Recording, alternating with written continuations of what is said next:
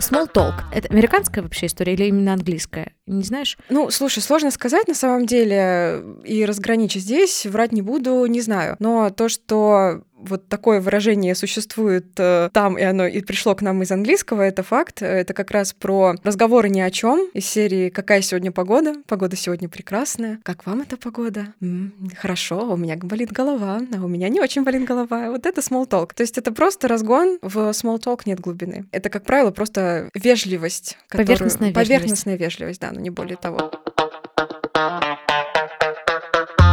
Друзья, всем привет! Я Наташа Акименко, а это подкаст «Что значит быть», где мы с моими друзьями и знакомыми говорим про их проекты, работу, призвание, творчество, внутреннее состояние и узнаем, что значит быть кем-то. Сегодня напротив меня сидит моя подружайка и по совместительству мой преподаватель английского языка. И это Маша Миронова! Вообще у тебя образование филологическое, первое. Как правильно звучит твоя специальность? Я лингвист переводчик по бакалавриату, по магистратуре я преподаватель иностранных языков. В них ходят, получается, английский и немецкий языки. Да, так и есть. И сейчас ты работаешь по факту, это как? Педагог, репетитор, как правильно? Да, как, как это назвать правильно, действительно. Я себя называю все-таки преподаватель английского языка, но в общем и целом это слово репетитор, которое сейчас уже не имеет того оттенка, которым это слово обладало раньше, потому что в нашем понимании, возможно, в нашем с тобой детстве репетитор нужен был тем ребятам, которые не успевали по учебе. И когда мы смотрели на тех, ой, у него репетитор по какому-нибудь, там, не знаю, пусть будет по тому же самому иностранному языку, и было в душе какое-то странное чувство, что ну вот он бедненький, несчастненький, школа ему что-то не додает, и он не успевает, он что-то не понимает, и ему нужно еще разок эту тему заново, заново и заново пройти, чтобы он наконец-то понял, чтобы ну, типа он репит. Успел. Да, именно так. Вот такое было в нашем с тобой детстве. Но у меня были репетиторы. Да, и это уже было под конец. Это когда ты готовишься к ЕГЭ, потому да. что, ну, сдать ЕГЭ тяжеловато. У тебя были репетиторы, кстати? Это забавная история. У меня был репетитор английского языка во втором полугодии, получается, одиннадцатого класса, и он был просто ради того, чтобы я посмотрела на формат экзамена и немножечко на него поднатаскалась, и все. Это с учетом того, что у тебя твоя родная мама, ну, так да. говорю, родная, как будто есть не родная, твоя мама педагог тоже по английскому языку. Да, да, да. Английский язык вообще не мое. Языки — это не мое. Неправда. Это в моем представлении. В моем представлении языки — это не мое, потому что я не учила в школе английский, mm-hmm. простите меня, Антонина Михайловна. Так вышло, что вообще мне не нравился язык, я его не учила, я его на него забила, и вышла из школы с London the Capital of Great Britain. Все. И я долгое время вообще не воспринимала языки. В университете, ты помнишь, моего замечательного педагога Рузанну Симонян, Помним. которая ни по-русски, ни по-английски не разговаривала. И худо-бедно я как-то жила. Нигде он для меня сильно, ну, никак не влиял на меня. Но практически год назад я все-таки решила заниматься английским языком, и ты стала моим репетитором. Я, я подумала, что, что у меня, ну, слушайте, такой ресурс, подружайка, репетитор по английскому, и как этим не воспользоваться. Но поговорим мы про это чуть позже. Начнем сначала. У тебя получается язык с самого детства. Ты этим занимаешься, потому что у детей есть к чему-то предрасположенности, таланты и так далее. У тебя, как я понимаю, была предрасположенность к языку. Да, так и есть. Сразу хочу снять такое предубеждение о том, что раз мама преподаватель преподаватель английского, значит, меня пичкали языком двадцать четыре на семь. Нет, такого не было никогда. Более того, моя мама никогда на меня не наседала с языком, вообще никогда. За что я ей очень сильно благодарна, потому что, возможно, невозможно, кстати, вполне себе факт, что если ребенка заставляют что-то делать через силу, если ему это не интересно, если его не заинтересовать, с большой вероятностью он этим заниматься будет через силу, потом бросит и никогда об этом не вспомнит. И языки мне были просто интересны. Я не помню первый импульс к этому, честно не помню. Воспоминания с детства... По-моему, мама учила меня каким-то стишкам наряду с русскими стишками. Кажется, возможно, это было даже что-то на немецком. Мы на тот момент жили в Курске, родители записывали видео, где я читала стишки, отправляли кассеты бабушкам, дедушкам. Это совершенно душераздирательная история. Я, честно, не помню, как так вышло, но мама меня точно не заставляла. То, что у меня была предрасположенность к языку, это было сродни тому, как, как, как и русский язык, как, ну, как, как дышать. То есть есть некоторые ребята, которым очень классно с математикой. Есть некоторые ребята, которым классно с историей, например, которые... с биологией. С биологией, да, с любыми предметами. Вот у меня точно так же случилось с языком. Не было ничего волшебного в этом. В то же время не было и какой-то усиленной работы, наверное, над этим. Просто шло как шло. В какой момент момент ты поняла, что ты будешь заниматься языком и поступать? Я это знала всегда. У меня не было никогда дилеммы, куда поступать. Была мысль поступать либо на филологический, то есть изучать русский язык, либо изучать английский язык. Русский язык мне тоже давался хорошо. Обычно есть такое распределение на гуманитариев и технарей. И к технарям обычно всех ребят, которые очень хорошо соображают в физике, математике и так далее. А к гуманитариям обычно все подряд: литература, история, языки. И вот это вот все объединяется в одну кучу. На самом деле это очень неправильно, потому что язык — это не совсем про гуманитарную историю. Гуманитарии — это скорее литература, это история, это что-то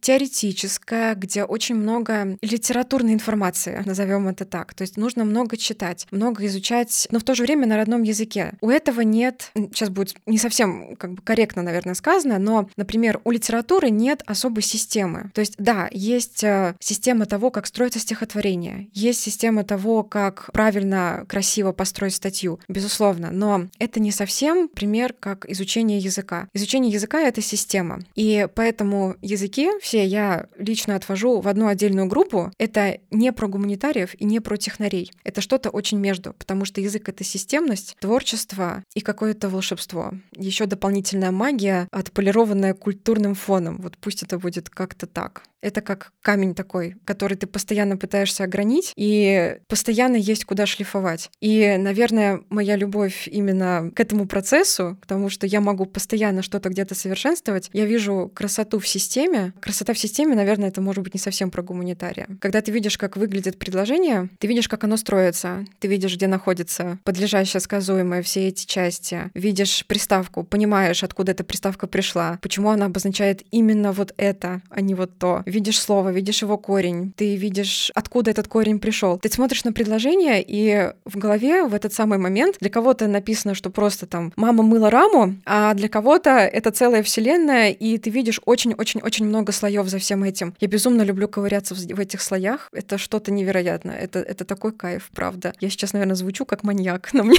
мне это, правда, искренне безумно нравится. И поэтому у меня не было выбора, кроме как поступать на ИНЯС, потому что это большое удовольствие. Я хотела, чтобы моя профессия приносила мне в первую очередь удовольствие и во вторую очередь финансы. Наверное, это до сих пор так. Я не могу сказать, что моя профессия приносит мне мало денег. Нет, финансовая сторона именно у репетиторства хорошая и очень перспективная, это правда. Но в первую очередь все-таки мотивация идет из интереса, из первоначального интереса. Я считаю, что так должно быть во многом. Ты говорила сейчас про красоту структуры языка. Mm-hmm. Мы с тобой сейчас буквально пару часов назад обсуждали историю, что... Я забыла этот термин. Ты мне его напомнишь сейчас? А, синестезия? Да, а-га. Наверное, он. Когда ты воспринимаешь что-то не так стандартно, как mm-hmm. это воспринимают другие. Мы с тобой обсуждали, что когда ты смотришь на предложение, то оно как будто светится разными цветами. Да, что-то да, такое да, происходит, да. да? Синестезия — это очень интересная штука, когда ты ощущаешь что-то таким образом, каким тебе его не следовало ощущать. Как бы это загадочно ни прозвучало. Возможно, некоторые люди испытывали такое. Допустим, для меня понедельник — это синий, а четверг — это коричневый. Четверг и шестнадцать ноль-ноль и коричневый для меня одинаковые вещи. Вот, это достаточно забавно. И я точно знаю, что это достаточно популярная вещь. Я имею в виду не именно такая последовательность, но то, что люди могут воспринимать э, что-то по-разному. В плане языка, в плане построения предложения это выглядит примерно Примерно точно так же. Где-то в голове в моей подсвечивается что-то. То есть, например, подлежащее со сказуемым у меня в голове как будто выделяются красным. Другие части предложения могут быть зелеными или синими. Мне так просто ориентироваться. То есть, как будто я делю логические части предложения на цвета. Я этому не учу, потому что это просто элементарно странно. Могу об этом рассказать. У кого-то из детей нахожу поддержку.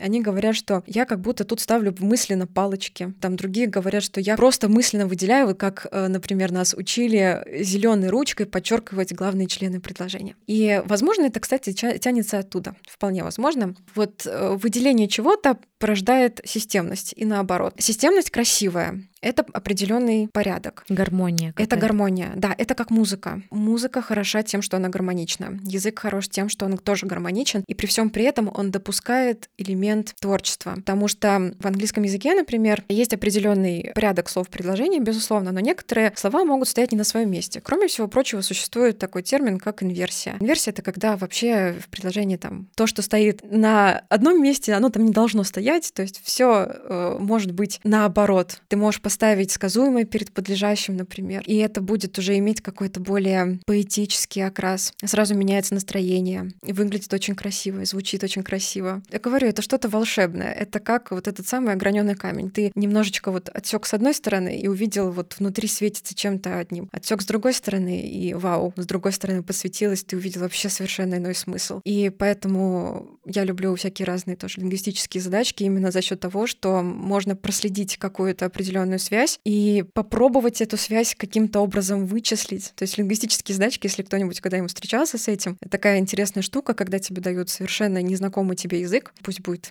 африканс какой-нибудь, с которым ты вообще никогда не имел дела. И тебе дается несколько фразочек, и тебе нужно продолжить цепочку некоторых фраз или ну, словосочетаний. И ты должен найти принцип, по которому составляются эти фразы. То есть как меняются окончания, какой суффикс добавляется, это женский род или это мужской род, что отвечает за мужской род, что отвечает за средний род. Это как логическая задачка. Поэтому я говорю, что языки — это не про гуманитариев. И работая с людьми, естественно, у меня очень много людей, с которыми я встречалась, которых я учила, и все абсолютно разные. И ко всем нужен разный подход. И тем интересна, к слову, профессия преподавания тоже, потому что это точно такой же камень, который надо огранять. Каждый новый человек — это вот новая работа ювелира. Потому что ты видишь, тебе нужно там грамматики добавить, кому-то нужно лексики вбросить, кого-то разговорить нужно. Это классно, это кайфово, правда, очень сильно. Это, это доставляет огромное удовольствие. У меня были ребята-гуманитарии, чистые гуманитарии, которые от математики ну, примерно не понимали ну, ничего. Им это так тяжело давалось. И математика, и физика, они просто вот выли волком. И рассказывали мне, и жаловались, как вообще тяжела жизнь, какие ужасные математички у них в школах, и вообще, и вообще. И проблема не в математичках, а в том, что э, человеку тяжело воспринимать логические цепочки. Это нормально, и так бывает. И поэтому им приходится объяснять немного с иной точки зрения, где-то на каком-то интуитивном уровне. Для меня это немного сложнее, потому что я себе не могу назвать системным человеком, я где-то между, я, я системно-творческий. Но объяснять с точки зрения преподавателя гораздо проще в системе. И когда попадается человек-гуманитарий, который не может систему воспринимать, которому тяжело смотреть на какие-либо таблицы, искать какие-то связи, ты начинаешь искать вообще абсолютно другой подход. Зачастую это действительно просто какая-то максимально интуитивная связь, основанная на похожести одних предложений с другими. То вот здесь вот так, и здесь похоже, похожим образом употребляется, и вот здесь похожим образом. Здесь говорится примерно про одно. И человек начинает понимать, что, а, раз говорится примерно про одно, и вот тут вот так было, значит, стало быть, и вот в этом случае будет так. Ну да. Важно вывести вот эту какую-то особую систему. И ребята, которые технари, с ними в разы проще изучать язык. И им это давалось все гораздо проще, потому что они тоже видели эту системность. Тоже приходили с предубеждением, с таким, что, ой, ну это вот все это вот гуманитарная история. Вот, ну, ну нет, ну вот мы совсем не про это. И я говорю, что ну, так и это не про гуманитарную историю, это тоже не про то, вы сейчас увидите. И они видели, и получалось круто. Всегда очень жаль, когда выпускаются ребята-технари, которые достигли очень крутого уровня. Я понимаю, что если бы они пошли дальше на иньяз, они были бы звездами, правда. Но это не их дорожка, они выбрали себе другой путь. Но вот где-то вот внутри думаю, ой, ну так же жалко, так жалко, так было бы дальше классно.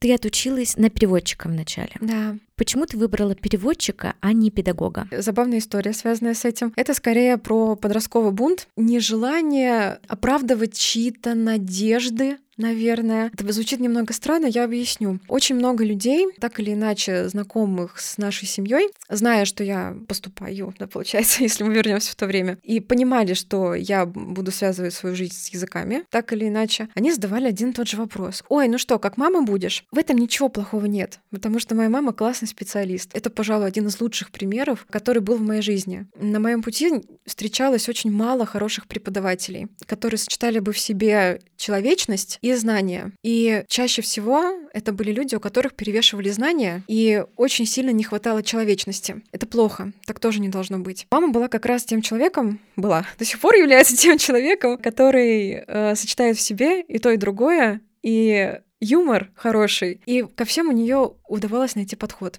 Это очень классно, это хороший пример. Но в то время, когда я поступала, меня раздражало то, что меня пытались сравнивать. Я не хотела, чтобы думали, что да вот она взяла, как мама, пошла по стопам мамы. Вот эта фраза «по стопам мамы» — это ужас. И в серии «Ой, у вас там династия будет преподавателей». Ну, не знаю, меня это так раздражало. Сейчас я в этом не вижу ничего страшного. Ну, ну люди, люди, ну говорят и говорят. Понятное дело, что я сейчас более эмоционально зрелый человек. В то время нет, в то время меня задевало. Кроме всего прочего, в то время... Быть преподавателем, пойти учиться, учиться на преподавателя равно тому, что после учебы ты идешь работать в школу. И иных перспектив на тот момент не было. То есть, повторюсь, репетиторство выглядело как дополнительный заработок, как человек, который помогает решать люд... домашку. Который помогает решать домашку. Вот, именно. Это очень грустно. И такая картинка была у многих на самом деле. Поэтому преподавание меня никак не манило именно вот этой перспективой быть похожим, оправдывать чьи-то вот эти ожидания, какие-то надежды. И я как будто бы немножко поступала на зло.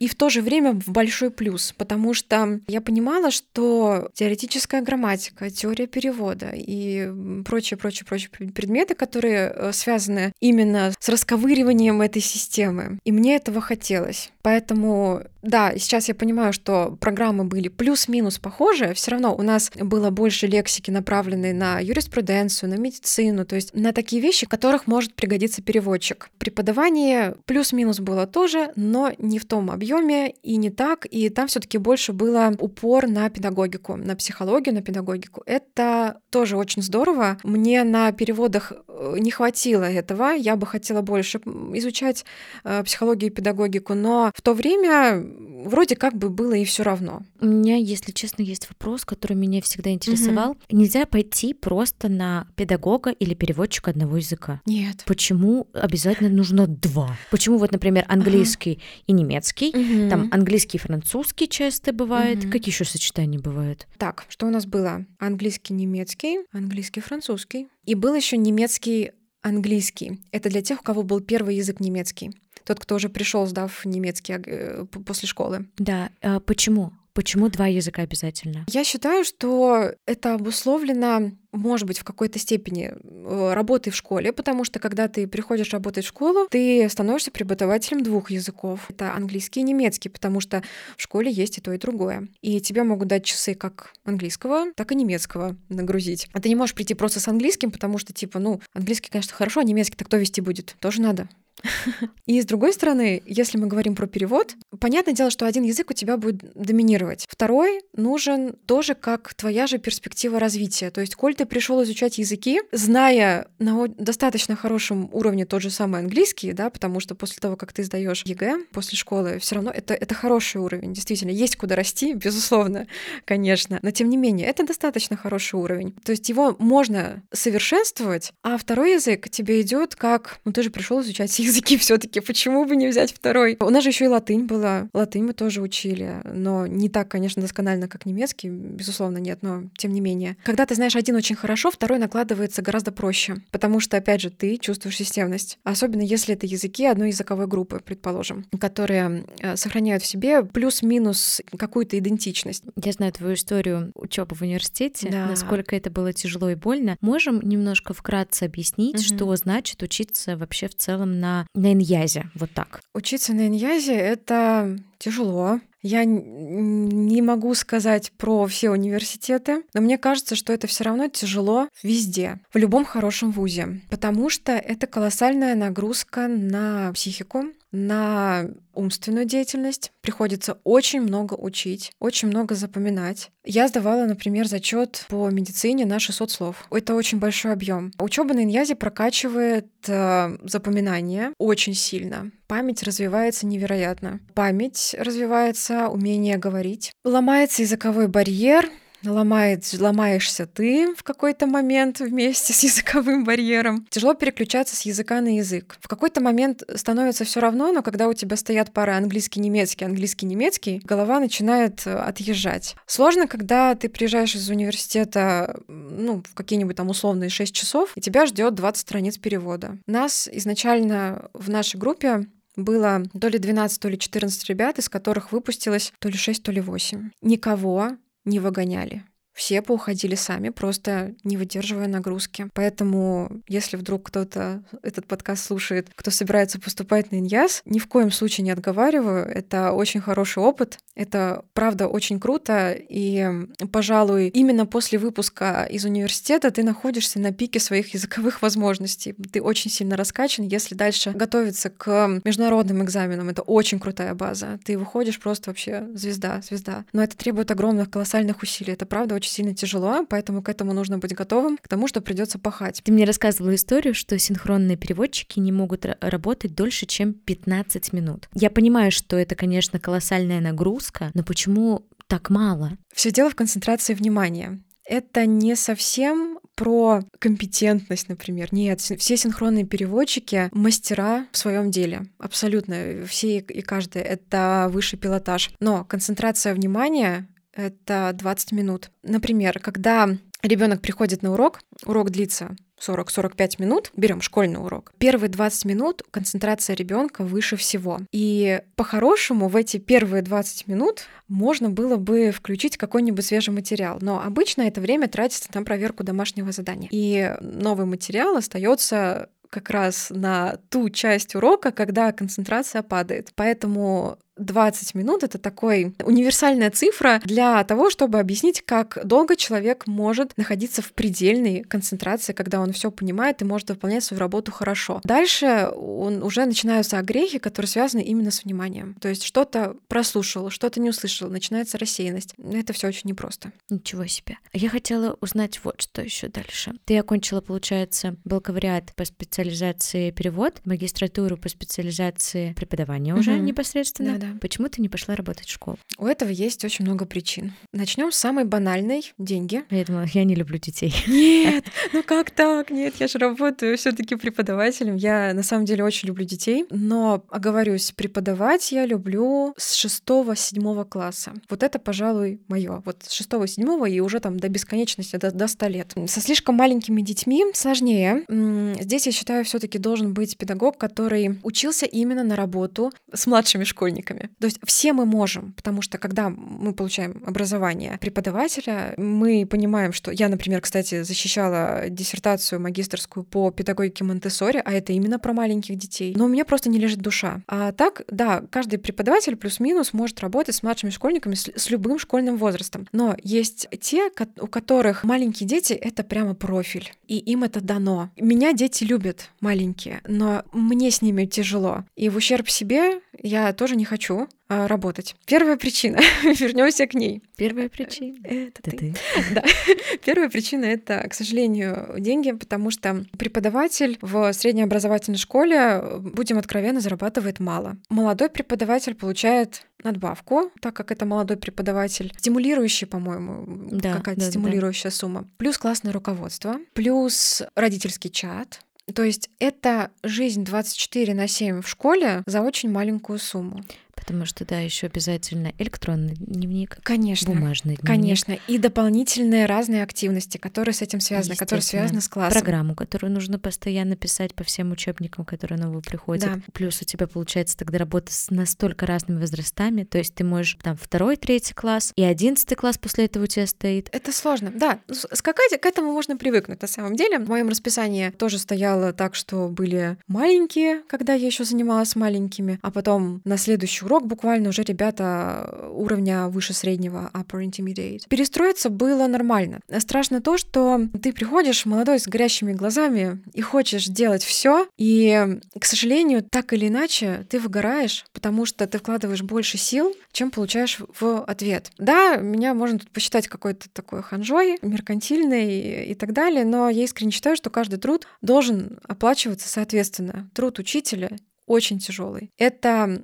эмоционально тяжело. Тебе нужно постоянно находиться в контакте с людьми, с детьми. Каждый маленький человечек, у каждого свой мир в голове. Каждый пытается тебе что-то принести, что-то показать. Кто-то вредничает, у кого-то там еще какой-то характер такой тяжелый. Родители — это тоже очень тяжело. Общение с родителями, конечно же. Потому что одно дело с детьми, которые так или иначе искренне, со своими проблемами, с которыми он, они могут прийти. С родителями тяжелее, потому что родители могут воспринимать что-то в штыки, те же самые плохие оценки и так далее. То есть это все нужно разруливать. Плюс э, программы, плюс работа непосредственно учителя. Огромное количество бумажек, которые сейчас нужно заполнять. Я это знаю не понаслышке, потому что мама моя этим занимается, у меня мама завуч, и я просто вижу, какие кипы бумаг ей приходится делать. Во-первых, я не понимаю, зачем, потому что это как будто работа ради работы. И, во-вторых, такой труд должен оплачиваться достойно. И поэтому многие молодые специалисты перегорают. Это я не голословно говорю, есть коллеги, с которыми я училась, есть те, которые до сих пор работают в школе, им это нравится, они этим живут, это очень здорово. Есть те, которые, наоборот, в какой-то степени разочаровались в профессии. Есть многие, которые тоже перешли в репетиторство. Есть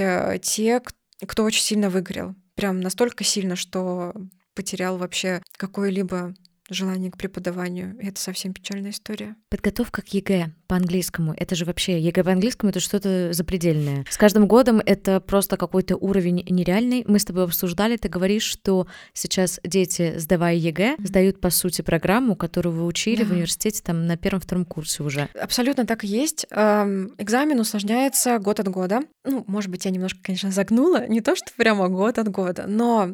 Так или иначе, есть тенденция к усложнению, тенденция к обновлению. Не все изменения хороши, особенно изменения, которые касаются оценивания. Не все изменения идут на пользу в плане заданий, например. Наш единый государственный экзамен по языку как будто бы пытаются приравнять к международному экзамену. Ну, естественно, не напрямую, но хотя бы взять что-то из формата. И тот уровень языка, который там требуется, а на экзамене проверяются все компетенции, это умение слышать, услышать, да, умение говорить, писать, читать и лексико-грамматические задания, то есть умение там, изменять слова, например, под нужную часть речи в пропуске в предложении. Во-первых, это очень большой объем, это очень большой стресс, и в одиннадцатом классе экзамен по английскому сдается в два дня. Первый день сдается все письменное, во второй день сдается все устное. И подготовка к экзамену — это очень большая комплексная работа, которая зависит не только от репетитора, непосредственно от преподавателя, но еще во многом от ребенка. Здесь играет большую роль, насколько человек хочет впрячься в это, насколько он хочет приложить усилий. Ты готовила к международному экзамену? Да. TOEFL, как правильно называется? А, не, не, нет, я готовила к айлтс. айлтс. Да. А, чем, а чем отличается? А, TOEFL — это американский экзамен, который именно требуется, если ты едешь в Америку, собираешься там работать или учиться. айлтс обычно университеты требуют айлтс, не американские университеты, условно говоря, но заграничные на определенном уровне. Там есть два типа. Да-да-да. То есть э, ты готовила к айлтс? Mm-hmm. Я правильно вообще произношу? Да-да-да. айлтс. Все хорошо. Да-да-да. Скажи, к ЕГЭ сложнее готовить, чем к айлтс? Или к айлтс сложнее? Нет, к айлтс сложнее, конечно, гораздо сложнее, безусловно. Просто потому что ЕГЭ так или иначе проверяет школьные знания. Мы, конечно, можем бесконечно говорить о том, что экзамен тяжелее, чем программа школьная. Это так. Просто можно подготовить, подготовиться к экзамену самостоятельно, к ЕГЭ, безусловно, но к этому нужно применить очень огромное количество усилий. Но в то же время это все-таки проверка школьных знаний, так или иначе, ограниченная определенным опытом, определенными темами, более-менее структурировано. айлтс тоже структурированный, но мы должны понимать, что айлтс — это проверка языкового уровня, грубо говоря, который может быть от минимального до максимального. И, соответственно, задания рассчитаны на то, чтобы человек с уровнем, то есть он может выполнить все задания максимально правильно и показать то, что он знает язык на уровень си два, например. И в то же время этот же самый тест будет писать человек уровнем гораздо-гораздо-гораздо ниже, а задание будет одно и то же. То есть это, грубо говоря, от минимума до максимума. И это сложный, очень комплексный, сложный комплексный экзамен, в котором, пожалуй, самая большая сложность кроется в письменной части, потому что она очень вариативно. Вторая сложность — это то, что очень мало времени. Не дают времени на разгон вообще хоть на какой-либо. Важно очень быстро соображать. Поэтому при подготовке к этому экзамену очень важно нарабатывать не только правильность и грамотность, но и скорость. Потому что человек может выполнить все задания на отлично, но ему нужно на это время. А этого времени там попросту не дают. Да, ЕГЭ и айлтс все-таки достаточно полярные, ну, не полярные вещи, но немножко из разных степей. Первый проверяет школьные знания, второй проверяет уровень языка в общем. Мы все знаем, есть А1, Б1, там, С1, С2. С2 — это максимальное знание языка. Носителек вообще языков говорят на С2? Скажем так, С2 — это язык человека, который работает, допустим, читает лекции, это профессор университета, который хорошо, красиво общается, не примитивной лексикой, не примитивными конструкциями, длинными предложениями. Сложно сочиненными, сочи... сложно подчиненными. Ну, это да, конечно, все-таки русский язык в этом плане, я имею в виду в плане длины предложений, гораздо богаче, чем английский язык. Наша с тобой речь — это какой уровень языка, если перекладывать в эту систему? Это С1, С0?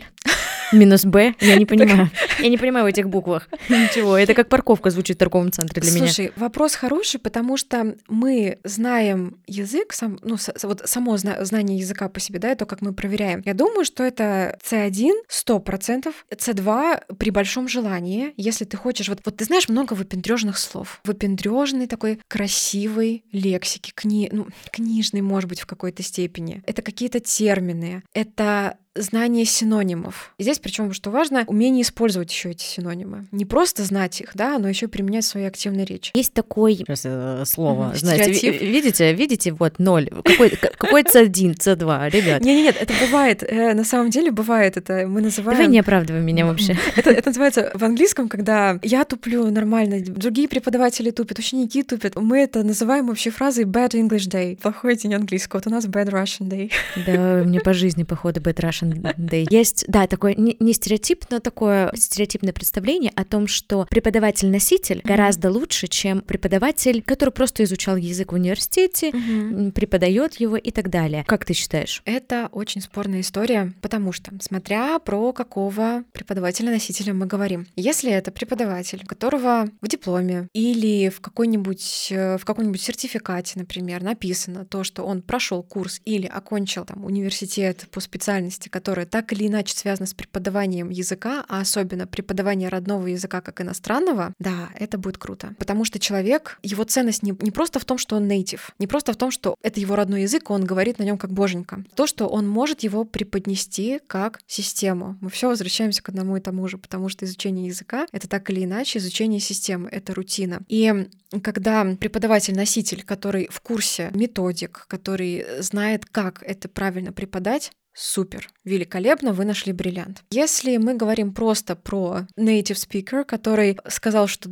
давай, классно, сейчас мы тут будем с тобой разгонять кучу разных историй, ты сейчас разговоришься, будешь тоже говорить как боженька. Да, такое действительно есть, потому что когда ты говоришь с носителем языка, у тебя нет иного выхода, кроме как говорить на языке. Тебе придется так или иначе объясниться жестами, словами, звуками, но донести до человека какую-то информацию, которая тебе важна. Это супер хороший опыт, это очень крутой опыт, но это не изучение языка. Это про то, как сломать языковой барьер. Когда ты понимаешь, что иностранец тебя понимает, это сразу гора с плеч падает моментально. Это очень и очень крутое чувство, потому что у большинства людей это то, что меня не поймут. Ну как же, ну я даже так коряво говорю, но никто меня не понимает. Нет, у вас просто не было опыта разговора с иностранцем, когда он тебя слушает, ты ему говоришь, и он тебя понимает. Ты можешь говорить грамматически неверно где-то, ты можешь употреблять, может быть, не совсем те слова, но тебя это окрыляет, и это дает огромный толчок, огромную мотивацию к тому, чтобы учить дальше. Это супер. Супер круто. Но, э, повторюсь, просто с носителем языка, который не имеет образования преподавателя, нет смысла именно учить сам язык. Есть смысл разговаривать.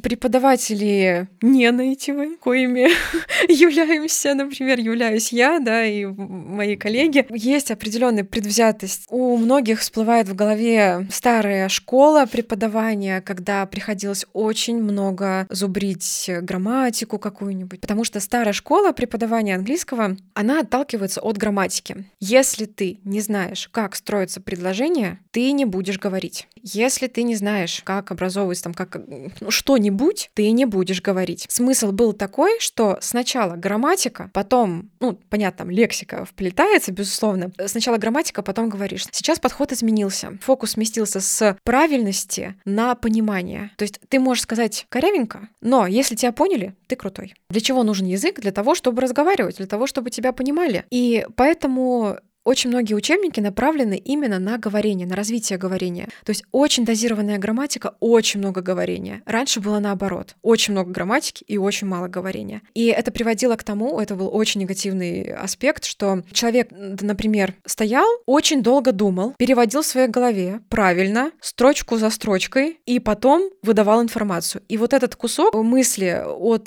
его изначальной мысли на русском языке до мысли на английском языке занимал гигантское количество времени, а так быть не должно. И лучше бы он сказал, может быть, где-то неправильно, но его бы поняли в моменте очень быстро. У нас сейчас сместились акценты. Все-таки у нас сейчас очень вот скорость, скорость, скорость, качество, да, качество супер. Но чем быстрее ты выразишься, тем классно будет. То есть мы не говорим там про английский для работы, да, там и так далее, и так далее. Нет. Это английский для путешествий, например, английский для жизни. Если mm-hmm. ты приходишь с нулевым знанием языка, да, mm-hmm. я понимаю, что у всех у нас разные способности к изучению и так далее. Сколько примерно времени нужно, чтобы начать, ну вот, разговорное нормально общаться в другой стране? Вот минимум сколько нужно? Если очень сильно усреднить, прямо вот сильно-пресильно усреднить, очень грубо сказать. И если мы берем человека с нулевым, mm-hmm. да, с нулевым уровнем, чтобы лично я была спокойна, например, я бы сказала года три. Три года? Да. Ну, год, года два-три, вот mm-hmm. так. Язык нельзя выучить полностью, мы это прекрасно понимаем. Мы даже как носители языка своего, своего собственного родного не знаем его полностью. Я сейчас скажу да. вот интересную штуку, вот про два-три года. Я ведь в университете учила немецкий с нуля. Вот. То есть ты до этого никогда нет, не изучала нет, немецкий? Нет, нет, нет, нет. Это было что-то такое давно, в детстве, стишки, которые вообще никак ни разу. Я пришла в университет со знанием английского и с нулевым знанием немецкого, просто зеро максимально. И получается за... Мы начали учиться со второго курса, второй, третий, четвертый курс, вот эти три года, когда ты можешь более-менее говорить хорошо, может быть, там где-то грамматика подхрамывает, но мы могли поговорить, допустим, про политику, там, про разные темы. Но важно понимать то, что у нас э, немецкий был очень много часов в неделю. Да, это сколько? Не знаю, может быть, ну, шесть пар в неделю, вот Ого. Так вот, если грубо. А пары по полтора часа имеется в виду? Да, вот это эти три года. девять часов в неделю. Да, это гипер много. Поэтому на английский я даю вот, вот эти вот условные два-три года. Пусть это будет два занятия по девяносто в неделю, по полтора часа. Это типа как две пары. Вот хотя бы очень систематичной работы с очень плотной домашкой. В целом, можешь мне описать, что вообще значит быть репетитором по английскому языку? Быть репетитором английского — это быть учителем, быть профессионалом своего дела, это быть лингвистом, это быть переводчиком, это быть психологом, это быть человеком. У тебя какой самый младший ученик mm-hmm. и какой у тебя самый взрослый ученик сейчас? Так, самому моему младшему, я, честно, не знаю, сколько лет, но он в седьмом классе. А самому старшему тридцать. Ну, слушай, не сильно такой страшный разбег на да. самом деле. А разница преподавания между тем, как преподаешь детям и взрослым, она сильно большая? Да, она большая, просто потому, что разная психология, разное восприятие информации, разный бэкграунд. Если человек опытный, поживший, если человек взрослый, у него уже есть определенный жизненный опыт, у него, возможно, невозможно, скорее всего, есть опыт изучения языка в школе. Может быть, не английского, может быть, немецкого, неважно. Негативный чаще всего опыт. Вот, кстати, кстати, это тоже один из таких моментов, с которым стараешься бороться. Взрослому проще в какой-то степени, с одной стороны. С другой стороны, детский мозг более пластичный, более восприимчив к новой информации, более гибкий. У всего есть свои плюсы, у всего есть свои минусы. Но с другой стороны, у детей психика, например, не настолько устойчива. Быстро устают, быстро там какие-то капризы, утомляемость, школа. Школа отнимает огромное количество времени, естественно, и очень много сил. Плюс, если школьникам можно дать домашки, и они это воспринимают нормально, потому что у них домашка есть везде, то со взрослыми это прокатывает в, дай бог, десять-пятнадцать процентов. Я вхожу в этот Ты процент. Ты входишь в эти прекрасные проценты, да, ура. Я всегда говорю, что очень важно делать домашку, правда, очень важно. Но не все находят на это время, я это тоже понимаю. И даже если где-то не сделал домашку, ну ничего страшного, главное, что ты дошел, главное, что у нас продолжается системная работа. Все равно под, так или иначе подо всех подстраиваешься. Маш, скажи мне, пожалуйста, что значит значит быть Маши Мироновой?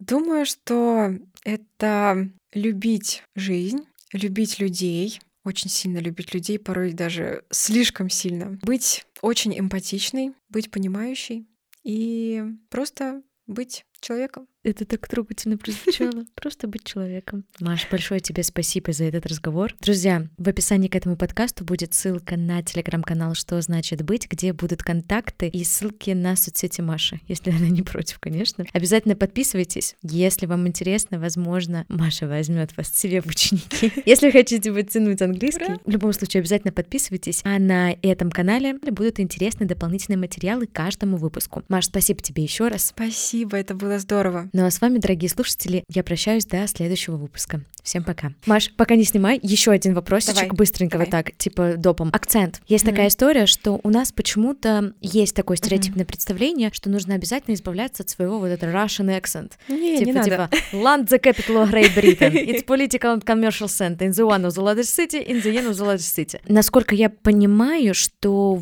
в... не обязательно там американской культуре в целом. Все иностранцы спокойно воспринимают, как бы, какой да, бы у тебя ужасный был мне акцент. Главное понимать. Uh-huh. Главное, чтобы вы друг друга понимали, и все. А вообще, э, педагоги э, по типу тебя, вы ставите произношение да. именно вот в плане как акцента или uh-huh. нет? Произношение обязательно нужно ставить, но акцент — это не страшно. Вас поймут с вашим русским акцентом. Естественно, в идеале надо стремиться говорить как можно красивее. Классно, когда ты звучишь. Как нейтив ты не будешь звучать, но очень приближенно. А вообще к нейтиву можно как-то подобраться, если ты во взрослом возрасте, не, ну то есть ты не ребенок, который можно. Переехал в другую страну и начал там лет с десяти, допустим, даже учить язык? Все возможно. Все Сколько возможно. Нужно мне прожить в другой стране, чтобы я начала говорить как нейтив? Ну год, давай так, год. Реально? Да. Я через ну, год уже нормально буду разговаривать? Подождите, на Брайтон-Бич люди живут по тридцать лет и все равно говорят жесть как. Нет, есть такое, безусловно. Просто кто-то хочет, кто-то ловит вот, вот эти всякие языковые моменты, копируют как попугайчики. И получается, а кто-то нет. Например, я, когда была в Австрии, мы пробыли там неделю, это была стажировка от университета. Мы приехали с очень классным акцентом, хотя это была всего лишь неделя. Поэтому, прожив год в какой-то стране, если ты понимаешь, что ты хочешь звучать очень похоже, ты будешь копировать, ты будешь пытаться звучать, как они. Все, Маша, спасибо. Окей.